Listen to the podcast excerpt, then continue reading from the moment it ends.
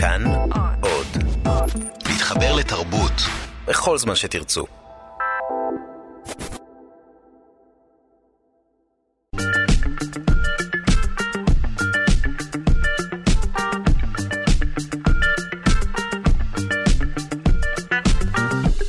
שלושה שיודעים. שלום לכם, דרך חדשה וירוקה להפיק חשמל, הפקת חשמל מחיידקים שניזונים מפטריות. החיידקים הם הציאנובקטריה, או הכחוליות בעברית, אותן אה, בקטריות שהפכו את האטמוספירה שלנו למלאה בחמצן בזמנו, בעבר. הכחוליות נמצאות באוקיינוסים, אבל לא רק, והן מסוגלות להפוך את אור השמש לזרם חשמלי, כשהפטריות הן הדלק של החיידקים, ומי שמספקות להם את המצע הנוח והמזין לגדול עליו. אנחנו נדבר מיד uh, על העניין הזה עם מי שמכיר את עניין האנרגיה ואגירת האנרגיה, והמחקר עצמו נערך במכון סטיבנס לטכנולוגיה בארצות הברית, ופורסם בכתב העת המדעי ננו לטרס, שלום לכם. אנחנו שלושה שיודעים בכאן תרבות, אני דודו ארז ואיתי באולפן דוקטור אלי כרמון, חוקר בכיר במכון למדיניות נגד טרור ובמכון למדיניות ואסטרטגיה במרכז הבינתחומי הרצליה, ואיתו אנחנו מדברים על חמאס, ארגון הטרור, ש... קצת לצערנו, או לא, הרבה מאוד לצערנו, הפך להיות חלק מהחיים שלנו. שלום לך. שלום לכל לך. טוב, אנחנו, כן, אנחנו נדבר על uh, uh, התנועה או ארגון, אתה תעשה לנו גם סדר מה ההבדל בין הארגון לבין התנועה, מתי נוסד uh, ארגון הטרור הזה, מי עיצב את הדרך של חמאס, מה המבנה של התנועה וזרועותיה, מה העקרונות של חמאס, מה הם רוצים, מה הם רוצים והאם יש סיכוי אמיתי אה, לאיזשהו הסדר איתם, ונעסוק בעוד עניינים. האם אתם רוצים לשכוח משהו, פשוט נסו להיזכר במשהו אחר וזה יקרה. חוקרים מאוניברסיטת קיימברידג' טוענים שכשאנחנו נזכרים באירועים מהעבר, זה גורם לנו לשכוח אירועים אחרים שאנחנו מגדירים כפחות חשובים. יש ממש ציון לכל זיכרון שלנו, ציון ברמת החשיבות. זאת אומרת שאם נזכרתי במשהו מהעבר, אז גם מחקתי משהו פחות חשוב, לפי המחקר החדש שפורסם בכתב העת Nature Communications. כשאנחנו מנסים להיזכר באירוע מסוים מהעבר, המוח גוזר החוצה זיכרונות פחות רלוונטיים. נרחיב על זה, וגם נשמע כאן בתוכנית בהשמעת כמעט בכורה, קטע מוסיקלי שנוצר על ידי המרה של חמשת אלפים תמונות של זריחת השמש על מאדים ליצירה מוסיקלית. בואו נעכל את המשפט שאמרתי. מדובר בחמשת אלפים אה, אה, תמונות שצולמו על ידי גשושית המחקר הרובוטית אופורטיוניטי בכוכב הלכת מאדים, והמידע החזותי הזה עבר תהליך של סוניפיקציה. זאת אומרת, המרה לצליל, לקול, והיצירה הושמעה אתמול, אגב, בארצות הברית, בכנס בדאלאס, בהשמעת בכורה, וגם נשמע אותה כאן. האמת שמרשימה מאוד היצירה הזו. והיום 14 בנובמבר הוא יום הסוכרת הבינלאומי, יום שמטרתו העלאת המודעות למחלת הסוכרת, אה, ואנחנו שמחים לבשר אה, ביום כזה שצוות חוקרים מאוסטרליה הצליח לתעד לראשונה בתמונה תלת-מימדית את האופן שבו אינסולין מתקשר עם התאים בגוף, וחוקרים טוענים שבזכות התמונה הזו ואחרות הם יוכלו לייצר תחליפי אינסולין אפקטיביים יותר, אינסולין אה, יעילים יותר. ועוד הרבה עניינים. העורך שלנו רז חסון, המפיקה אליטל אמירן, על הביצוע הטכני די.ג'י אלון מקלר. תודה רבה ליגאל שפירא שמלווה אותנו. אתם מוזמנים להאזין לנו בכל זמן ובכל מקום באמצעות היישומון החינמי כאן אודי, הוא נמצא אצלכם בטלפון. הורידו את כאן עוד או כאן אודי, וכך תוכלו ליהנות מכל התכנים של כאן תרבות בכל זמן ובכל מקום. כל ההסכתים, כל המוסיקה, כל החדשות ועוד. אז רגע לפני שנדבר על הכחוליות שאפשר להפיק באמצעותן אה, חיידקים, אה, אה, להפיק חשמל, אני כבר... בוא, בוא נדבר על חמאס. שלום לך. שלום לך. טוב, קודם כל, עברנו כמה ימים, מדינת ישראל עברה כמה ימים קשים.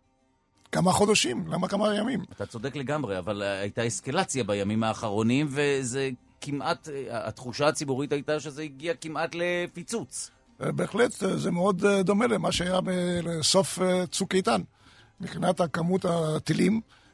וגם ההשפעה שישנה על האוכלוסייה, בעיקר בדרום הארץ. מה קרה בימים האחרונים שהייתה אסקלציה מצד חמאס? אני חושב שהחמאס ניצל את האירוע הצבאי גרידה כן. של כשל במבצע המודיעיני הישראלי, והעובדה ששבעה מהאנשים שלהם נהרגו, כולל מפקד דוד, כדי לנסות להשיג איזה שהם יתרונות על ישראל. ולכן הם פתחו במתקפה רצינית ביותר על ידי טילים על אזור, אזורים אזרחיים לגמרי, זאת אומרת, הם לא פגעו.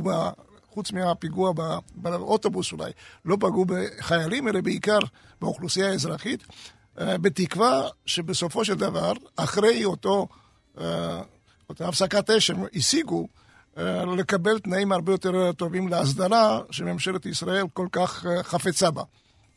ולכן... מה, הם מנסים לחופף אותנו כך שהם ישיגו תנאים טובים יותר? אין ספק, אין ספק. למה זה לוקח כל כך הרבה זמן, כל התהליך הזה של הסדרה, למרות הרצון העז של ממשלת ישראל להשיג אותה, כן. זה מפני שהתנאים שהם מציבים הם יותר ויותר קשים, וישראל כל פעם נגררת לאיזשהו כיוון. בוא נלך לשאלות פשוטות, כמו למשל, מה הם רוצים בסופו של דבר? מה תנועת חמאס או ארגון הטרור הזה רוצה? אה, להבדיל לתנועות החילוניות, כמו הפת"ח, שלמעשה שלט אה, אה, רוב הזמן בנרטיב הפלסטיני וגם בהתארגנות של העם הפלסטיני נגד ישראל, הם רוצים לשחרר את כל פלסטין. בסופו של דבר לייסלם את כל הפלסטינים. זאת אומרת, הם רוצים משטר, ש... משטר אסלאמי לפי החוק האסלאמי, שריעה. שמדברים על כל פלסטיני מבחינתם זה כל מדינת ישראל? אה, לא רק כל מדינת ישראל, זה, מבחינתם זה גם חלק מירדן, כבר אנחנו מדברים, אבל אה, זה לא הסוף. זאת אומרת, הם מדברים בפירוש באמנה שלהם, שהם חלק מהאומה האסלאמית, וה...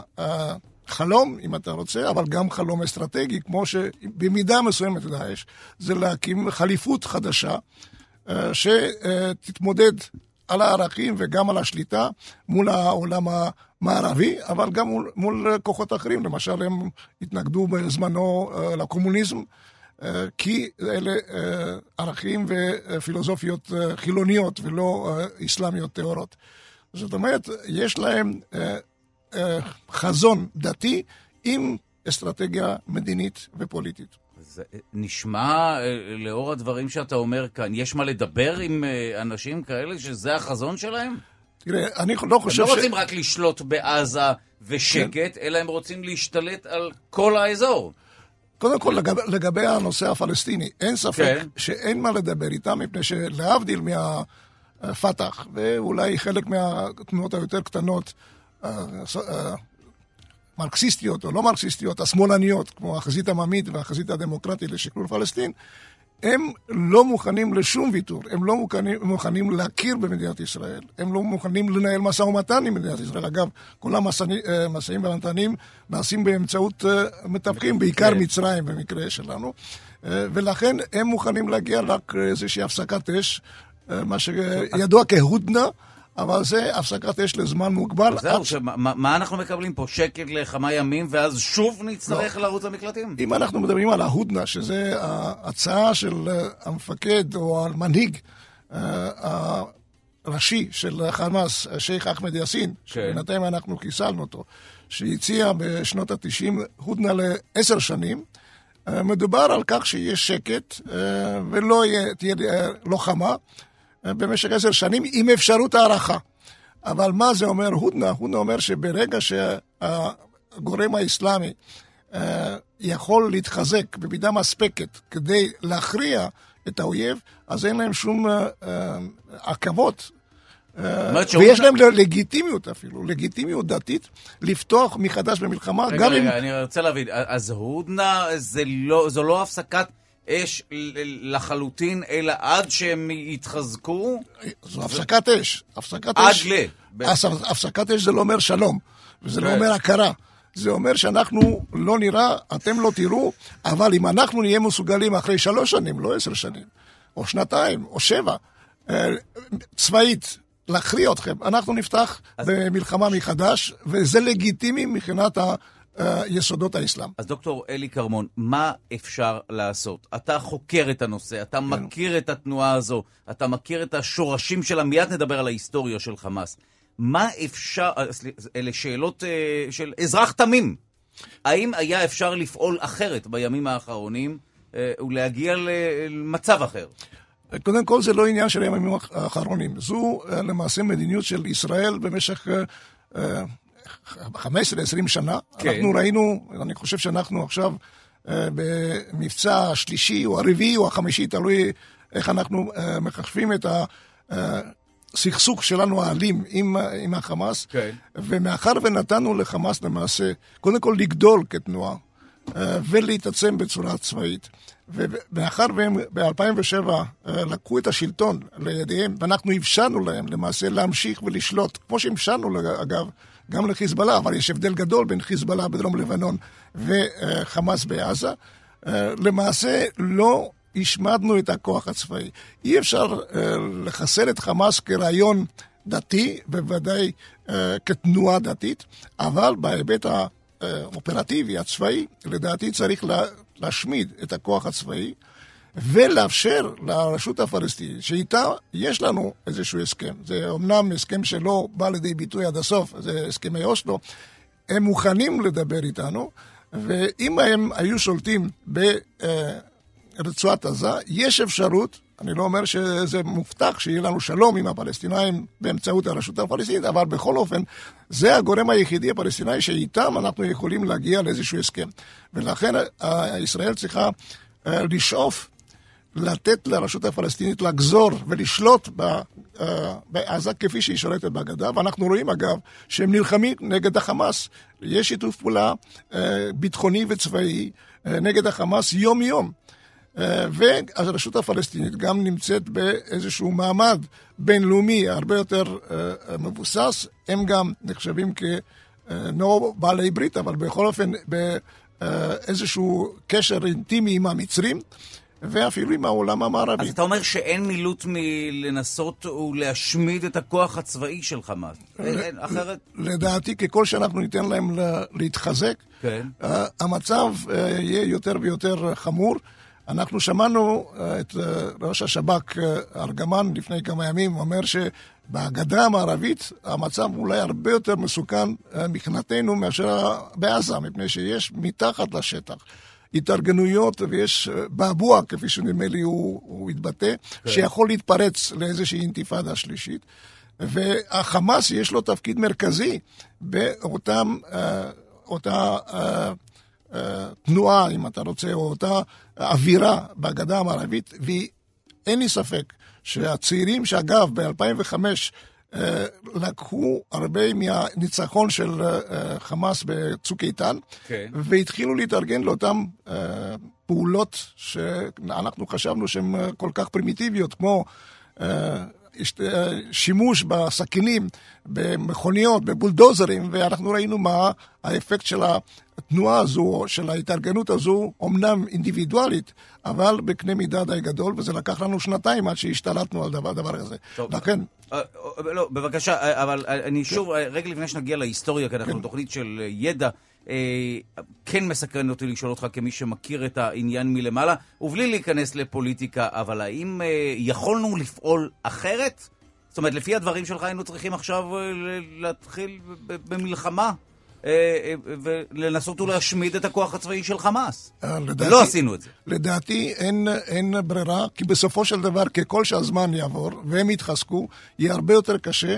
החמאס, כפי שאני חושב שהסברתי, אין סיכוי לאיזשהו שיתוף פעולה או לאיזושהי הכרה מצד חמאס בנוכחות שלנו כאן. ולכן האפשרות היחידה זה לא לחזור ולכבוש את עזה. אגב, אני חושב שרוב רובם, 90-95 אחוז מהמומחים וגם מהפוליטיקאים לא מאמינים שצריך, אפשר, אבל לא צריך לכבוש מחדש את עזה, בוודאי לא לשלוט בעזה, אבל מדובר על כוח של 15-20 אלף לוחמים, ואני חושב שאת המנגנון הצבאי הזה אפשר לחסל. לא, או להחליש במידה כזו שהרשות הפלסטינית, אגב, בסיוע, בתמיכה של מצרים, של מדינות המפרץ, תשתלט מחדש על, על עזה, ולא רק תשלוט, תשליט סדר שם, אלא גם אה, תפתח ברמה החברתית והכלכלית את עזה, כך שלא יהיה שם אוכלוסייה שרוצה לתמוך בחמאס ולהמשיך בגלי האלימות נגד ישראל. טוב, אנחנו מודים לך בינתיים על הדברים האלה, דוקטור אלי כרמון, כדי להתעודד קצת, כי אני מודה שהנושא הזה קצת מרגיש סוג של dead end עבור, זו התחושה לפחות אה, שלי. אנחנו נשמע שיר לדרך חדשה וירוקה להפיק חשמל, הפקת חשמל מחיידקים שניזונים מפטריות. שימו לב, החיידקים הם הציאנובקטריה, או בעברית הכחוליות, אותן בקטריות שהפכו את האטמוספירה שלנו למלאה בחמצן. הזכרנו את הכחוליות לא פעם בתוכנית שלנו. הכחוליות נמצאות באוקיינוסים, אבל לא רק, והן מסוגלות, מסתבר, להפוך את אור השמש לזרם חשמלי, כשהפטריות uh, משמשות כדלק של החיידקים, כמצע נוח ומזין לגדול uh, עליו. המחקר נערך במכון סטיבנס לטכנולוגיה שבארצות הברית ופורסם בכתב העת המדעי ננו-לטרס. טוב, אז האם בקרוב, אה, כשנרצה להדליק חשמל, נאכיל את הציאנובקטריה, או כשנרצה לכבות את החשמל, נזרוק אנטיביוטיקה פנימה, ובזה יסתיים החשמל. שלום לי, פרופסור נועם אדיר, דיקן הפקולטה לכימיה על שם שוליך בטכניון, שלום לך. בוקר טוב. טוב, אה, ספר לנו, אה, קודם כל, אפשר להפיק חשמל מהציאנובקטריה, מהכחוליות? אז אה, קודם כל מסתבר שכן, יש מספר קבוצות בעולם, כולל הקבוצה שלנו בטכניון, אה, וגם קבוצות נוספות באנגליה ובארצות הברית, אה, שגילו שניתן להפיק באופן ישיר או באופן מתווך את הזרם החשמלי הטבעי שהאור מייצר בציאנובקטריה אל מערכות חיצוניות שניתן בעצם להשתמש באותה זרם לכל מיני שימושים, אם זה באופן ישיר או אם זה כדי לשמש ליצירה של דלק כמו מימן. אני מנסה להבין, זה סוג של פוטוסינתזה? מה הכחוליות עושות?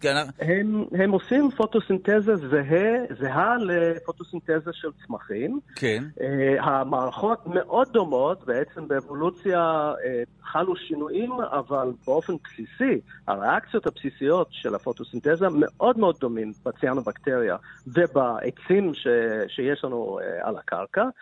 אמ, ההבדל הוא המבנה החד-תאי של הציאנובקטריה, ובעצם אה, תוך כדי אה, הפעולה הפוטוסינתטית, האור בעצם מניע העברה של אלקטרונים. בתוך התא האלקטרונים משמשים בעצם לקיבוע של ה-CO2, בעצם ההפיכה של, דו, אה, של חמצן דו-תחמוצת הפחמן לסוכרים. זה בעצם היעד העיקרי של הפוטוסינתזה. אבל את האלקטרונים האלו אפשר אה, בעצם לקצור ולהוציא החוצה בדרכים שונות. אה, כמובן שבאותם הזמנים שאנחנו מוציאים את האלקטרונים, החיידק יש לו פחות אפשרות לגדול, אבל הוא די עמיד ובעצם ניתן להראות שזה לא הורג אותם.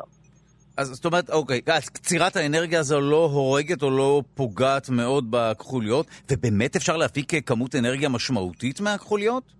זאת כמובן שאלה מאוד מאוד חשובה, והשאלה היא כמובן מהי כמות מספיק גדולה.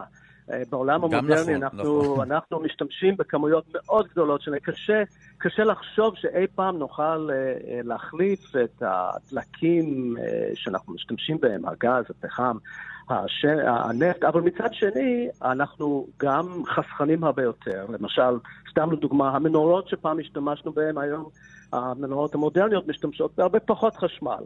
לדעתי, עם הזמן אנחנו נוכל להפיק כמות uh, לא קטנה בכלל של חשמל מיצורים חיים, uh, לא רק ציאנובקטריה, uh, שישמשו אותנו, uh, יחד עם כל שאר השיטות היותר נקיות ליצירת חשמל, אם זה בעזרת מים, אם זה בעזרת רוח.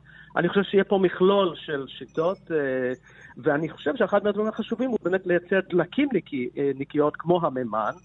אה, מכיוון שהתרבות שלנו אה, מושתתת על שימוש בדלק, אה, מכוניות, תחבורה, חימום וכולי. אז דלקים זה דבר מאוד חשוב. זה חשוב, אתה אומר שבמקרה הזה באמת אולי נוכל בעתיד להפיק כמות משמעותית של חשמל מהציאנובקטריה או מבעלי חיים או יצורים חיים, אם אני אדייק. מכל מיני סוגים. יש כל כן. מיני סוגים של זרמים חשמליים שניתן להפיק אותם. יש חיידקים שאינם פוטוסינתטיים, שיכולים לחיות בעצם על מי שפכים, וגם מהם ניתן להפיק אה, זרם חשמלי. וואו. היתרון של הפוטוסינתזה כמובן הוא שהחיידקים האלו בעצם הם לא צריכים תזונה חיצונית, אנחנו בעצם לא צריכים לתת להם שום תזונה, אלא הם משתמשים במה שיש בתוך האטמוספירה, הדו-תחמוצת הפחמן, החשמל. צריכים מים, כמובן, הם, הם אוהבים לחיות במים. צריכים קצת מלכים, אבל למעט הדברים האלו הם פחות או יותר עצמאיים ולא צריכים שום דבר נוסף. עכשיו, זה לא טריוויאלי שחיידקים מבצעים סוג של פוטוסינתזה, נכון? בדרך כלל אנחנו באמת רגילים לכך שצמחים עושים את זה. תראה, אה, קודם כל, אה, הציאנובקטריה המציאו את זה קודם. אה, כן? כבר, אנחנו יודעים שכבר לפני שלושה וחצי מיליארד שנה יש מיקרו-מאובנים של מה שניתן לזהות כיצורים דומים מאוד לציאנובקטריה של היום. כלומר, ההצלחה הייתה כבירה עד כדי כך שלא היה סיבה לשנות באופן מהותי את המבנה של הציאנובקטריה.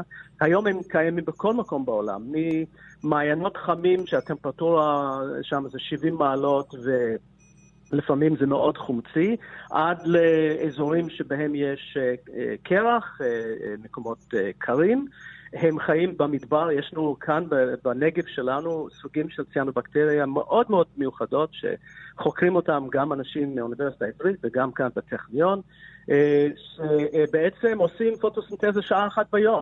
אה, ממש בעלות בשחר, כאשר השמש עדיין לא יותר מדי חמה, עושים שעה של פוטוסינתזה, ואחר כך סוגרים את העסק כדי שהם לא, לא ימותו מהחום והאור החזק. אז הם מאוד מאוד ורסטיליים. הם חיים בכל מקום, והם נותנים לנו למעלה מחצי מכמות החמצן, כמו שציינת.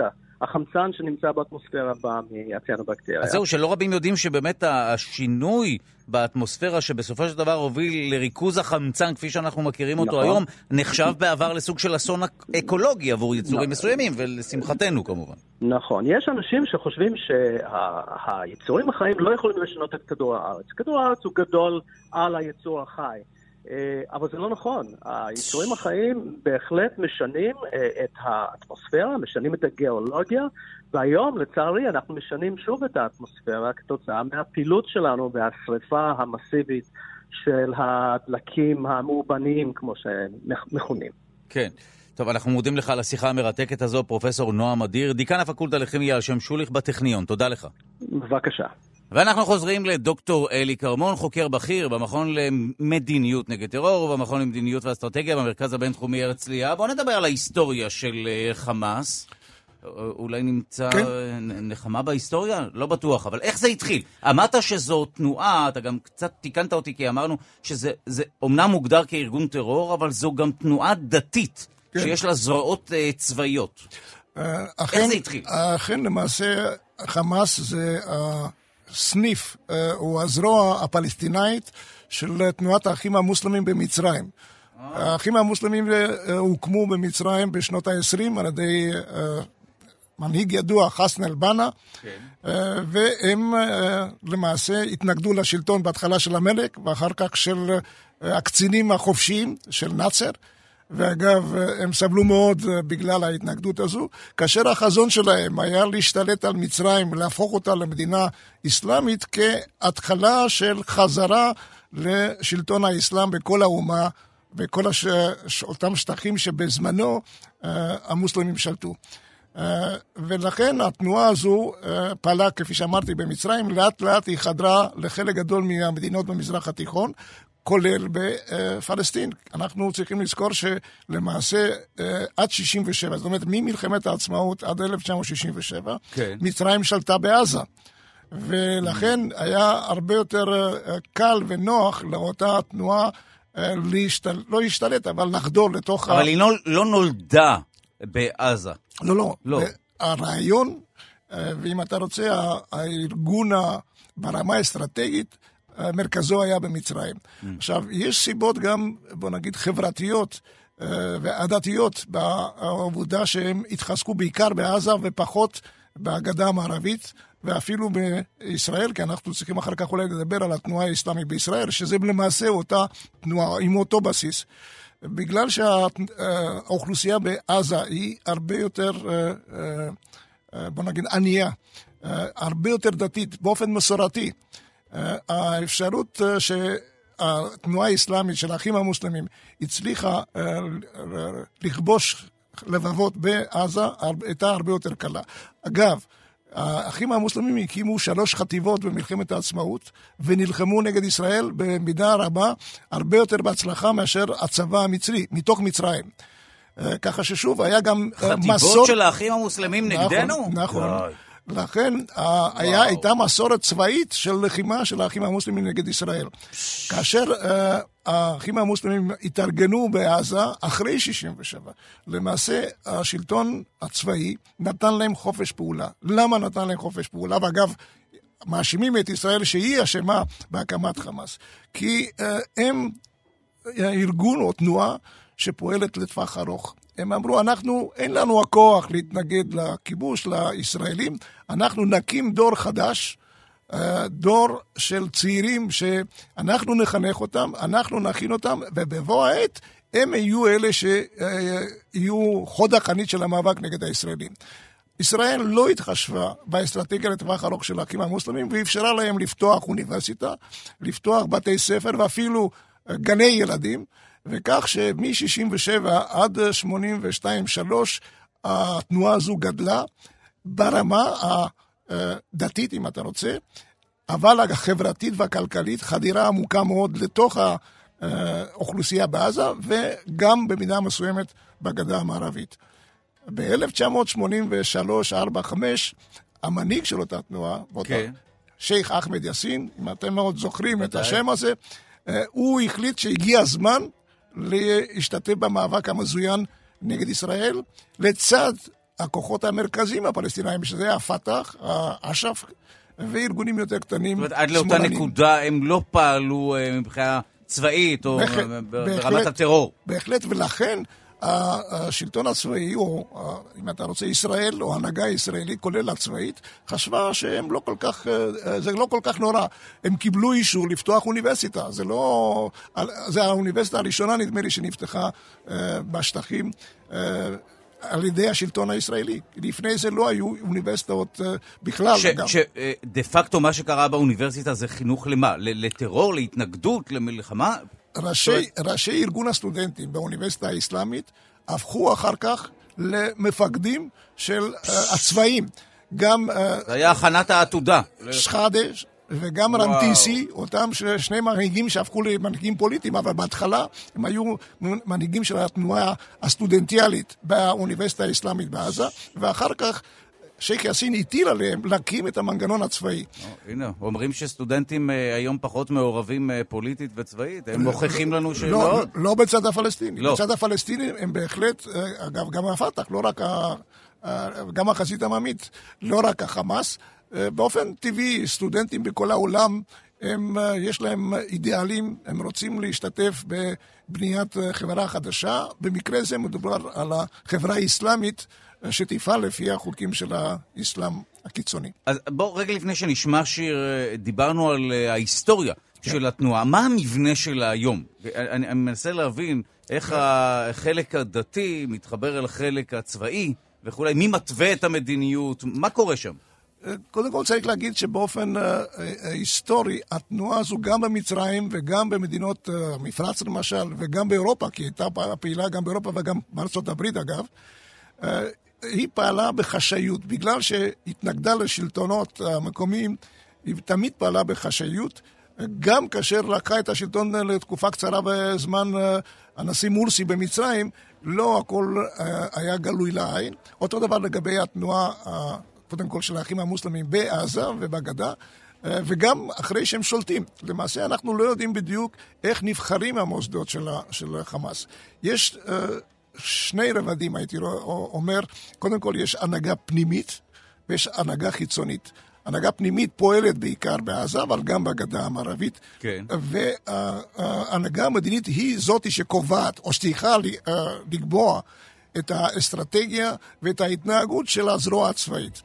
אה, ההנהגה בחוץ, בגלל שבתקופה אה, די ארוכה, חלק גדול מההנהגה בפנים הייתה בכלא בישראל, הייתה תקופה שהנהגת החוץ הייתה זו שהיו לה גם הכספים, הם קיבלו את הכספים למעשה ממדינות ערב, מדינות מוסלמיות, והם אלה שהחליטו. אנחנו זוכרים את ח'אלד משעל, כן. שבמשך תקופה ארוכה הוא זה שישב בטורקיה, ישב בדמשק, ישב בקטר, ומשם הוא ניהל במידה רבה את המדיניות של חמאס.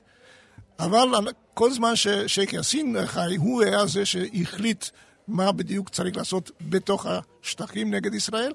והוא זה שהקים את הזרוע הצבאית. הזרוע הצבאית, הקים אותה אחרי שהוא יצא למעשה מהכלא. הוא היה בכלא אה, איזה שנתיים, אני חושב. הוא השתחרר.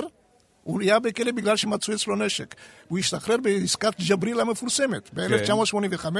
ואז הוא התחיל לפעול בחשאיות רבה יותר, ולהקים את אותו מנגנון צבאי שלקראת הכרזת חמאס הפך לגדודי איזלדין אל-קסאם.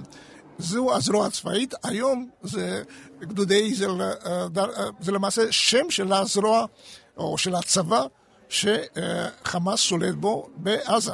זה, לא, זה, זה כבר לא ארגון טרור שיש לו תאים, אלא ארגון צבאי או צבאי למחצה. טוב, אנחנו נשמע שיר כרגע ואז נעסוק בזיכרון ושכחה. אם אתם רוצים לשכוח משהו, מסתבר שמה שצריך זה פשוט uh, להיזכר במשהו אחר. נשמע... ואנחנו עוברים אל מחקר חדש ומרתק, שקובע שאם אנחנו רוצים לשכוח משהו, צריך לנסות ולהיזכר במשהו אחר. חוקרים מאוניברסיטת קיימברידג' טוענים שכשאנחנו נזכרים באירועים העבר, זה גורם לנו לשכוח אירועים אחרים שאנחנו מגדירים כפחות חשובים. זאת אומרת שאם נזכרתי במשהו מהעבר, אז מחקתי גם משהו פחות חשוב. לפי המחקר החדש שפורסם בכתב העת Nature Communications, זה כתב העת היוקרתי. כשאנחנו נזכרים באירוע מסוים מהעבר, המוח גוזר החוצה זיכרונות פחות רלוונטיים, ועל המחקר המרתק הזה אנחנו רוצים לדבר עם אה, דוקטור נועה אלבלדה ממרכז סגול למוח ותודעה, המרכז הבינתחומי הרצליה. שלום לך. היי דודו, מה העניינים? בסדר, אז אה, קודם כל, אה, מה פשר המחקר הזה? אז המחקר הזה בעצם אה, מנסה להבין מנגנונים של שכחה, וספציפית להראות שכשאנחנו שוכחים משהו, זה לא איזשהו תהליך פסיבי שקורה במקרה, אלא שהמוח שלנו יש לו מנגנונים אקטיביים שהתפקיד שלהם זה לגרום לנו לשכוח. מעניין. אוקיי, לשכוח, זאת אומרת ממש מחיקה של הזיכרון? Uh, תראה, מחיקה של זיכרונות, אני לא יודעת אם אנחנו יכולים לעשות, אבל אתה יכול להחליש בעצם את הרשתות המוחיות שמקודדות את הזיכרונות האלה, ככה שהסיכוי שתוכל אחרי זה לשלוף אותם יורד. זאת אומרת שמה, שלכל זיכרון יש איזה ציון של חשיבות איכשהו במוח? כן, הרבה פעמים הזיכרונות שלנו, יש להם ערכים שונים של חשיבות, לפי, אתה יודע, כמה פעמים אתה מעלה אותם למודעות שלך, מן הסתם זיכרון שאתה יותר לועס אותו. התחזק ברמה המוחית, אה, אבל גם אה, זה תלוי בסוג האירוע. זאת אומרת, דברים שלמשל הם מאוד מאוד מרגשים, דברים שיש להם איזושהי משמעות הישרדותית מאוד משמעותית, יהפכו להיות מאוד מהר לזיכרונות חזקים, ודברים שהם יותר אה, טריוויאליים, אתה יודע, אין, אין, אין, אין סיבה הגיונית לקודד אותם לאיזשהו זיכרון נורא נורא חזק, שאתה שולף אותו בקלות. עכשיו, טוב, אנחנו מוצפים כמובן במידע, נכון? יש לנו המון זיכרונות, והמוח עושה כנראה איזשהו תעדוף. נכון, זה חייב להיות ככה, כי אם תחשוב כן. על זה בכל, בכל רגע נתון, אתה מופצץ בהמון המון מידע והמון המון גירויים. אה, אי אפשר לזכור את הכל, זה מאוד מאוד לא אדפטיבי. אני, אני רוצה להגיד משהו חשוב, שהרבה פעמים כשאנחנו מדברים על לשכוח דברים, אנחנו חושבים שזה משהו שלילי, נכון? אנחנו כל היום אה, חושבים איך אפשר לשפר את הזיכרון, איך אפשר לזכור יותר טוב. נכון. אבל גם לתהליך של השכחה יש תפקיד מאוד מאוד מאוד חשוב, כי אין, אין טעם להשקיע משאבי מוח ומשאבי זיכרון בדברים שהם לא חשובים. אה, והרבה פעמים גם, אתה יודע, אם, ה, אם העולם משתנה, אז יכול להיות שיש לנו המון המון פרטי זיכרון שהם כבר לא רלוונטיים. ואם אנחנו לא נוכל להיפטר מהם, הם ממש יפריעו לאיך שאנחנו מתנהלים בעולם. שהשכחה חשובה לא פחות, אולי קצת פחות, אבל לא פחות, קצת פחות לא, מהזיכרון, הסתבכתי. היא חשובה מאוד. חשובה. אני, אני גם אגיד לך איך אנחנו יודעים, כי יש אנשים, אמנם אנשים בודדים, אבל יש אנשים בעולם שיש להם זיכרון פנומנלי ברמה שהם זוכרים הכל. וזה אולי נשמע לנו כמו משהו מדהים, אבל אם אתה מדבר עם האנשים האלה, אתה מגלה שהחיים שלהם מאוד מאוד מאוד קשים, הם לא רוצים את כל הזיכרונות האלה. אלא אם הם שחקנים בטלנובלות, ואז צריך לזכור טקסטים כמובן ארוכים. יש, נכון. יש כל מיני תת-ג'אנרים בתחום הטלוויזיה. זה נכון. שיש לזה ערך. אה, אה, אז בואי נדבר רגע, אנחנו מדברים על להיזכר. מה מהות הפעולה הזו ברמה המוחית? מה זה אומר להיזכר? אז אנחנו לא מבינים את זה לגמרי, אבל בגדול אנחנו משערים היום שכשאתה נזכר, אתה בעצם מעורר במוח איזושהי קבוצה של אה, נוירונים, זאת אומרת, אתה מעורר איזושהי פעילות חשמלית באיזושהי רשת של נוירונים במוח, והפעילות החשמלית הזאת מקודדת בתוכה, זה, זה הייצוג העצבי, כמו שאנחנו אומרים, הייצוג העצבי של האירוע שקרה לך בעולם האמיתי. וכל פעם שאתה רוצה להעלות זיכרון, אתה בעצם מעורר את הייצוג העצבי הזה, ואז הזיכרון עולה לך למודעות. זאת אומרת, בסופו של דבר, אתה יודע, במוח זה הכל פעילות חשמלית. כן. אה, אה, טוב, אה, בסופו של דבר אז אפשר לסכם השורה התחתונה של המחקר הזה, שאם אני נזכר באירועים מהעבר, ככל שאני יותר ויותר נזכר בכאלה, אז המוח ממש מוחק החוצה אירועים שמוגדרים כפחות חשובים. עצם פעולת נכון. ההיזכרות הזו, היא מוחקת חלק מהזיכרון המיותר לנו.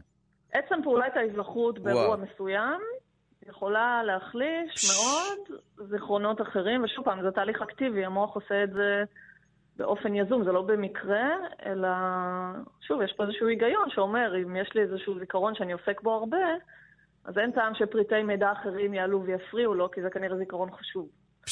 וואו, טוב, אלגוריתם מסקרן מאוד, המוח שלנו, ומה שקורה נכון, בו. המוח שלנו זה משהו חכם. אה, כן, אני כמובן מצטרף למה שאמרת, את ודאי מבינה יותר ממני. תודה רבה לדוקטור נועה כן. אלבלדה ממרכז סגול למוח, ותודה למרכז הבינתחומי הרצליה. תודה לך. ביי. ואנחנו חוזרים לדוקטור אלי כרמון, חוקר בכיר במכון למדיניות נגד טרור ובמכון למדיניות ואסטרטגיה במרכז הבינתחומי הרצליה. אנחנו מדברים על uh, ארגון הטרור חמאס, תנועת חמאס, ארגון חמאס. מה הקשר, מה היחס בין חמאס לבין פת"ח. אה, כמי שגדל כאן בשנות ה-70-80, אנחנו הכרנו את אה, פת"ח. אה, איפה הם נפגשו התנועות האלה? מה האינטראקציה ביניהן? למעשה הפת"ח, בראשותו של יאסר ערפאת, המנהיג ההיסטורי של תנועת השחרור הפלסטינית, אש"ף, הם אלה ששלטו ברחוב הפלסטיני. אה, והדבר אה, למעשה התאפשר גם בכך שחמאס, או יותר נכון האחים המוסלמים, החליטו לא להילחם ברמה הצבאית והטרוריסטית עד אה, סוף שנות ה-80. והמאבק הישיר בין שתי התנועות, החמאס והפת"ח, התחיל למעשה עם האינתיפאדה הראשונה.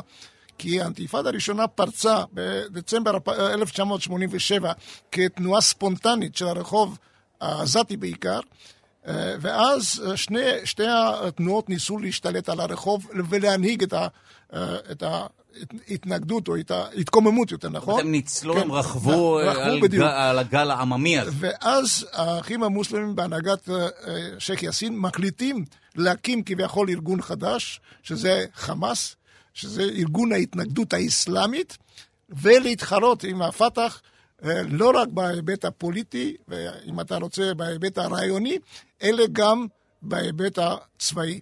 ואז הם התחילו בשורה של פיגועים. קודם כל פרסמו באפריל 1988 את האמנה המפורסמת שלהם, שלמעשה היא האמנה אנטישמית ומראה כמה שקשה מאוד להשיג איזשהו הסכם בינינו לבינם. והם רצחו, הפיגועים הידועים של הרצח שני החיילים סספורטס וסעדון, כן. ובכך התחילה פעילות אה, טרוריסטית ברמה נמוכה יחסית. אה, אבל היו הרבה פעולות, אם אתם זוכרים אפילו, השימוש בסכינים ובגרזנים ברחובות תל אביב ובת ים. בסוף שנות ה-80 ותחילת שנות ה-90, ואז ב-1992 ראש הממשלה, יותר נכון שר הביטחון יצחק רבין, מחליט לגרש 415 מנהיגים ופעילים מרכזיים של, הג'י... של החמאס, אבל גם של הג'יהאד האסלאמי הפלסטיני, לדרום לבנון, ושם במשך כשנה, שנה, שנה וחצי, מתקיים הקשר בין החמאס והג'יהאד האסלאמי לבין חיזבאללה ואיראן, שכבר שלטו באותה תקופה בדרום לבנון, החיזבאללה. הם אה, נותנים להם הדרכה מבצעית, אה, הם גם מגבירים את המוטיבציה האסלאמית, וב-1992-93 הם מוחזרים, או ניתנת להם אפשרות לחזור לישראל, ואז אה, למעשה ישנו הרגע ההיסטורי של חתימת הסכמי אוסלו. מיד אחרי ההסכמים הם מתחילים בגל טרור. אז זהו, אז טוב, אנחנו נעצור בנקודה הזו ונבין. אנחנו מתקרבים לסיומה של השעה הראשונה שלנו. אז ראשית נודה למי שהיה כאן ונשאר איתנו לעוד שעה, דוקטור אלי כרמון, חוקר בכיר לטרור במכון הבינלאומי ללוחמה בטרור ומנהל המחקר, מכון המחקר למדיניות ואסטרטגיה במרכז הבינתחומי הרצליה. תודה רבה לך שהיית איתנו ואתה נשאר איתנו לעוד שעה, ותודה לכל מי שעמל על המשדר הזה, העורך שלנו רז חסון, המפיקה היא ליטל אמירן, על הביצוע הטכני די.ג'יי אלון מקלר. תודה רבה לאלון ותודה רבה ליגאל שפירא.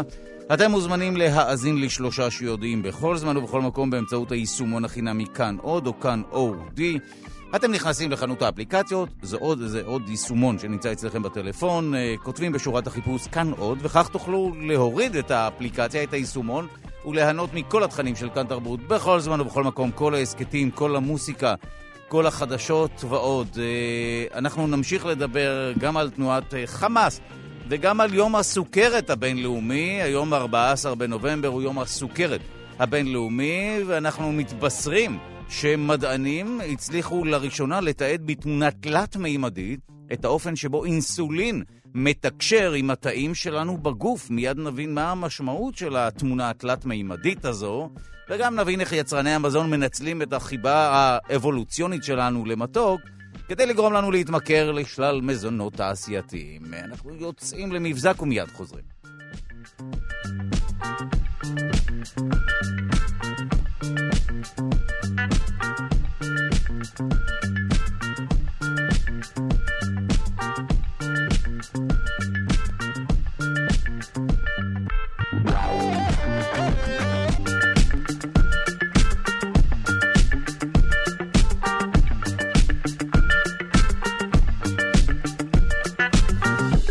שלושה שיודעים.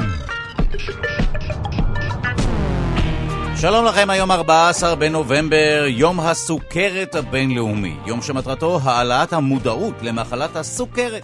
ואנחנו שמחים לבשר שביום זה, צוות חוקרים מאוסטרליה, זאת אומרת זה לא קרה היום, אבל אנחנו היום מבשרים, שלאחרונה צוות חוקרים מאוסטרליה הצליח לתעד לראשונה בתמונה תלת-מימדית, תמונה תלת-מימדית את האופן שבו אינסולין, אותו הורמון, מתקשר עם התאים בגוף. מה קורה שם באמת בין האינסולין לבין התאים שהוא פועל עליהם? למה זה טוב? כי חוקרים טוענים שבזכות התמונה הזו ואחרות הם יוכלו לייצר תחליפי אינסולין יעילים יותר לצורך בניית התמונה התלת-מימדית. החוקרים השתמשו בלא פחות מ-7,000 תמונות באיכות גבוהה. מיד הפרקי, הפרטים וכל ענייני 14 בנובמבר, יום הסוכרת הבינלאומי. שלום לכם, אנחנו שלושה שיודעים. בכאן תרבות, אני דודו ארז ואיתי באולפן דוקטור אלי כרמון, שהוא חוקר בכיר לטרור במכון הבינלאומי ללוחמה בטרור ומנהל המחקר, מכון המחקר למדיניות ואסטרטגיה במרכז הבינתחומי הרצליה. ואיתו אנחנו מדברים על uh, ארגון הטרור חמאס, uh, ארגון, תנועה. אנחנו מיד uh, שוב uh, נחזור על עיקרי הדברים, על מה שלמדנו בעצם, להיסטוריה של הארגון הזה, מה מטרותיו, מי הקים, לצורך מה, והאם פיוס ייתכן עם בין היתר עם הארגון הזה. ונעסוק בעוד עניינים, uh, אנחנו מדברים היום על uh, יום הסוכרת. ואנחנו נדבר גם על uh, הטעם המתוק ומה היה התפקיד שלו בהיסטוריה האבולוציונית שלנו, ואיך יצרני מזון רבים היום, בעידן המודרני של מזון מתועש, מנצלים ומעוותים את החיבה שלנו לטעם המתוק, ששוב, הייתה לו סיבה הגיונית בעבר, לרווח מתוק ולסוג של התמכרות. וגם נדבר על טטריס. אה, אנחנו נעסוק בשאלה האם למשחק טטריס יש סגולות רפואיות. על כך נדבר עם דוקטור חנן גזית, חוקר הגיימינג שלנו. נספר לכם מי עמל על המשדר שלנו, העורך שלנו רז חסון, המפיקה היא ליטל אמירן על הביצוע הטכני די.ג'יי אלון מקלר. תודה רבה ליגאל שפירא. שמלווה את המשדר הזה, אתם מוזמנים להאזין לשלושה שיודעים בכל זמן ובכל מקום באמצעות היישומון החינמי כאן אודי או כאן עוד. אתם מורידים את היישומון וכך תוכלו ליהנות מכל התכנים של כאן תרבות בכל זמן ובכל מקום. כל ההסכתים, כל המוסיקה, כל החדשות ועוד. אני מרגיש צורך לפייד את הקול שלי, אבל לא, לא חייב. דוקטור אלי כרמון, אנחנו חוזרים אליך, אנחנו מדברים על תנועת חמאס. יש לנו הרבה שאלות מגולשים, מאזינים ומאזינות, ששואלים, אה, ש... התחלת לדבר על הקשר בין תנועת חמאס לבין אה, פת"ח, כפי שהכרנו. בוא, בוא שוב נזכיר למי שמצטרף אלינו ממש ברגעים אלה. מתי התנועה הזו נוסדה, מה הקשר שלה לאחים המוסלמים, האם אה, התנועה הזו קשורה, רבים שואלים האם זה, אה, התנועה הזו קשורה לאחים המוסלמים, לארגון שנמצא אצלנו כאן ב- בישראל, שלל שאלות. אז בוא תן לנו סיכום של כל מה שדיברנו עד עכשיו, ואז באמת נדבר על האינתיפאדה הראשונה והשנייה, ומה קרה לתנועת חמאס, אה, לאותו ארגון טרור באינתיפאדות. כן. שוב שלום, כפי שדיברנו בשעה הראשונה, החמאס הוא למעשה סניף פלסטיני של התנועה הגדולה המצרית, האחים המוסלמים, שהוקמה בשנות ה-20 כבר, שנלחמה נגד ישראל, אגב, במלחמת העצמאות בשלוש כן, חטיבות. חידשת לנו באמת. ובזמן שמצרים שלטה עד 67' אה, בעזה, אה, התנועה הזו חדרה בצורה מסיבית אה, באוכלוסייה שהיא אוכלוסייה די ענייה וגם די דתית בעזה, והקימה את הסניף, כפי שאמרתי, את הסניף העזתי, אחר כך הוקם גם סניף הרבה יותר חלש בגדה המערבית. אה, והתנועה הזו פעלה במשך אה, למעשה כ-20 שנה באופן חופשי, מפני ששלטונות ישראל חשבו שזו תנועה אה, דתית, אולי גם תנועה חברתית, אבל שאין לה לשיניים, אין לה כוח צבאי. היא לא מהווה איום לעומת הפעילות של פת"ח והתנועות האסלאם, התנועות הפלסטיניות היותר קטנות שהשתמשו בטרור בצורה מסיבית. אפילו אמרת שהיו סניפים של חמאס אפילו בארצות הברית בתקופה מסוימת? נכון. האחים המוסלמים אגב, הם פרוסים בכל העולם המוסלמי, קודם כל במפרץ בצורה רצינית מאוד, אה, וגם באירופה ובארצות הברית. מאחר ויש שם קהילות מוסלמיות, והעבודה שלהם היא לנסות לשכנע את המוסלמים אה, לקבל את האידיאולוגיה של האחים המוסלמים.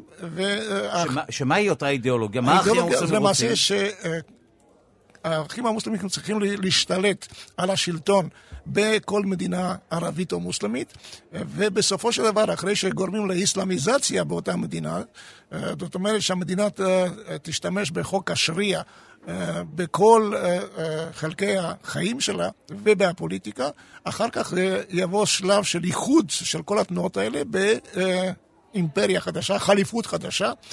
אותו דבר לגבי חמאס. חמאס אומר, אנחנו נשתלט על פלסטין, אנחנו, אחרי שנגרש את ה... ישראלים בוודאי, בוודאי אנחנו נעשה את פלסטין מדינה אסלאמית טהורה, ואחר כך אנחנו נמשיך את המאבק כדי להקים את החליפות העולמית, את האומה הגדולה אה, שתחזור לשלוט באותם אה, שטחים, גם באירופה ו- וגם בעולם ה... וכשמדברים על הקמת אה, מדינת פלסטין על ידי חמאס, הכוונה היא למה מה יקרה כאן ב- בישראל? מבחינתם? שוב, קודם כל לגרש את ישראל, גם להשתלט על התנועה, זאת אומרת, לקח את השלטון מהתנועות החילוניות כמו הפת"ח והתנועות החילוניות הקטנות האחרות, ובצורה הדרגתית, כפי שהם עושים אגב בעזה, לגרום לאסלאמיזציה של האוכלוסייה, של כל המוסדות. זו, זו הכוונה.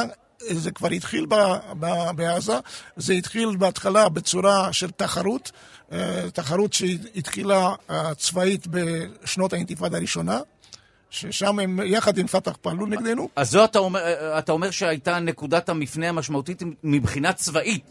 של אותו ארגון טרור, שם הם החלו לפעול בדרך הטרור, ולא נכון. רק בדרך החינוך. למעשה התחילו כבר ב-84-85, אבל מאחר ושייח' יאסין, המנהיג העליון שלהם, הוכנס לכלא, זה לקח עוד כמה שנים, וב-1988 למעשה הם פרסמו לראשונה את האמנה שלהם כארגון חמאס, תנועת ההתאגדות האסלאמית, וזה השלב שהם עברו מאחים מוסלמים לחמאס, שהשתמש בטרור. זוכרים את הרצח של שני החיילים, סספורטס וסעדון, כן. פעולות ראשונות רציניות.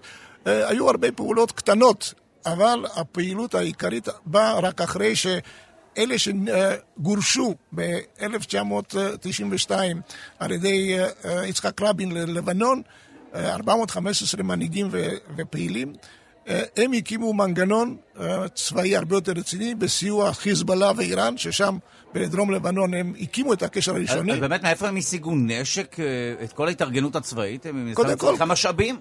נשק היה להם כבר בשנות ה-80. אחת הפעולות הראשונות ששייק יאסין עשה זה לחלק נשק, לקנות נשק, ואפילו היה נותן לחוליות השונות כסף כדי לקנות אה, נשק בשוק הפרטי, אם אתה רוצה.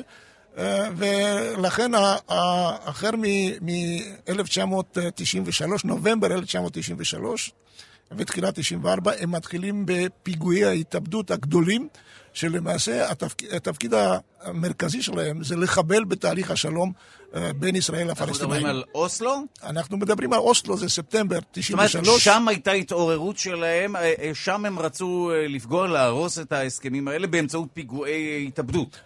ברור שמבחינתם, שהתנגדו בכלל לפת"ח ול... המדיניות של פת"ח, ברגע שפת"ח ויאסר ערפאת הגיעו להסכם עם ישראל, הם ראו את זה כבגידה גדולה מאוד, mm. וגם סיכון לאפשרות שהם ייקחו את השלטון וינהלו את, את העם הפלסטיני. שמעמדם מתערער, ולכן נכון. הם החלו בסדרה כן. של פיגועים. יש לנו הפיגועים הגדולים 94-95, שבסופו של דבר גורמים גם בצד הרדיקליזציה, בצד הישראלי. אנחנו רואים את הרצח של ראש הממשלה הרצח הנתעב של ראש הממשלה יצחק רבין, אה, ואחר כך, אה, כאשר אה, שמעון פרס מגיע, מחליף את, את רבין והולך לבחירות באביב 1996, ישנו גל הפיגועים הגדול, הראשון של חמאס, כנקמה על הריגתו של אותו מהנדס אתם זוכרים, הוא כן. זה שארגן את הפיגועים הראשונים, והריגתו על ידי uh, השב"כ גורמת לגל של חמישה פיגועים גדולים, ושמעון פרס מאבד את השלטון, ובנימין בן נתניהו הופך לראש הממשלה. זאת אומרת, אנחנו רואים את ההשפעה האסטרטגית של פיגועי התאבדות. הפיגועים הקודמים לא גרמו לשינויים משמעותיים. הפיגועי ההתאבדות האלה באותה תקופה גרמו קודם כל במידה מסוימת לרצח של אה, יצחק רבין, ומצד שני נפילתו של שמעון פרס והעלייה של הליכוד לשלטון מחדש. טוב, אנחנו נעצור בנקודה הזו, אה, נשמע שיר ואז נעבור לענייני הסוכרת שלנו ולתמונה התלת-מימדית. אנחנו נעים בין אה, טרור פחד כן, כן. לבין תקווה מדעית. טוב שיש, גם דברים אחרים. כן, זה היה נורמלי. אין ספק. אלטרנטיבה שאתה מספר עליה, לצערנו, חלק מהחיים שלנו, אז זה פחות אה, נורמלי. טוב, הנה איש. אנחנו שלושה שיודעים בכאן תרבות. רגע לפני שנדבר על יום הסוכרת הבינלאומי, נמצא איתנו כאן דוקטור אלי כרמון, חוקר בכיר במכון למדיניות נגד טרור, במכון למדיניות ואסטרטגיה במרכז הבינתחומי הרצליה. אה, אנחנו מקבלים עכשיו אה, כמה גולשים מדברים איתנו באמצעות הפייסבוק. אתה אמרת שגל הפיגועים בסופו של דבר הוביל ל- לרצח רבין. ואנחנו יודעים הרי שמי שרצח את רבין זה אה, אדם, אה, יגאל עמיר, רוצח, אה, שפעל כך. זאת אומרת, הדרך שלכם המומחים באמת לסדר את המציאות לפי סיפור, היא, היא, האם היא, היא נכונה? כמובן שאי אפשר לשפוט אובייקטיבית, אבל זה מה שלדעתך גרם לרצח? לא מה שגרם לרצח, זה נתן, אה, בוא נגיד, לגורמים הקיצוניים הדתיים אה, בארץ אה, סוג של מוטיבציה לשנות את דרכו של רבין ושל הממשלה של יצחק רבין. האסטרטגיה של רבין באותה תקופה הייתה, אנחנו נילחם לטרור כאילו שאין משא ומתן, אנחנו נמשיך במשא ומתן כאילו שאין טרור. כן, ואחרי שורה של פיגועים קשים מאוד, חלק מדעת הקהל הישראלית התחילה לפקפק בנכונות של, של הדרך הזו. כן, אבל האם מכאן אין דרך ארוכה מאוד עד לרצח? כן, אבל זה בדיוק הרדיקליות והקיצוניות של אותם גורמים דתיים בישראל, שהם מעטים מאוד, אבל הם הצליחו בכל זאת לשנות במידה רבה את דרכה של ישראל על ידי רצח פוליטי ראשון מהסוג הזה. טוב, אז אנחנו נירגע, ב, ב, אני לא מאמין שאני אומר את זה, אבל נירגע מהדברים האלה באמצעות שיחה על סוכרת. אתה רואה, סוכרת פתאום זה, זה משהו מרגיע. סוכר לפחות, לא יודע סוכרת. צודק לגמרי. היום 14 בנובמבר, יום הסוכרת הבינלאומי, יום שמטרתו העלאת המודעות למחלת הסוכרת. וביום זה אנחנו uh, מבשרים שצוות חוקרים uh, אוסטרליה הצליח לתעד לראשונה בתמונה תלת-מימדית את האופן שבו אינסולין מתקשר עם התאים בגוף. אנחנו יודעים שאינסולין קשור כמובן לסוכר, לסוכרת, אבל איך העניין הזה עובד? איך ההורמון הזה מתקשר עם התא בגוף או עם התאים? אז מסתבר שכרגע יש אה, הדמיה, או בעצם תיעוד תלת-מימדי של אותו אופן שבו אינסולין מתקשר עם התאים בגוף, אה, ובזכות המחקר הזה והתמונה התלת-מימדית הזו, חוקרים טוענים שאפשר יהיה לייצר תחליפי אינסולין יעילים יותר. לצורך בניית התמונה התלת-מימדית, החוקרים השתמשו בלא פחות מ-7,000 תמונות באיכות גבוהה, והמחקר מומן בחלקו על ידי מועצת הבריאות והרפואה הלאומית האוסטרלית. הוא פורסם בכתב העת המדעי Nature Communications. ואנחנו רוצים לומר שלום לפרופסור חוליו ויינשטיין, מנהל יחידת הסוכרת בבית החולים וולפסון ורופא סוכ... סוכרת במר... במרכז DMC. שלום לך. שלום, בוקר טוב. טוב, קודם כל, אה, אנחנו, אה, אולי תוכל ללמד אותנו מה הקשר בין אינסולין לסוכר בגוף, ואז נעבור למחקר. כי אנחנו חייבים להתחיל מההתחלה. מה האינסולין עושה לנו בגוף? האינסולין זה מולקולה, זה הורמון. כן. שעשויה מחלבון, שזה מיוצר בתאים מאוד ספציפיים שנמצאים בלבלב. האינסולין התגלה לראשונה ב-1920, ושנה אחרי זה, 1921, כבר הוחל בשימוש בבני אדם, והשינוי של הגילוי באינסולין ברפואה הוא אחד, ה, אה, נקרא לזה, השינויים הדרמטיים ביותר שהרפואה המודרנית הצליחה לעשות. הוא הפך מחלה שהייתה חשוכת מרפא, שהייתה גורמת לתמותה תוך כמה חודשים מאז הגילוי, למחלה שהיום, כמו שאתה יודע, אפשר לחיות עם סוכרת עד 120, ובתנאי כמובן שמטפלים בה נכון.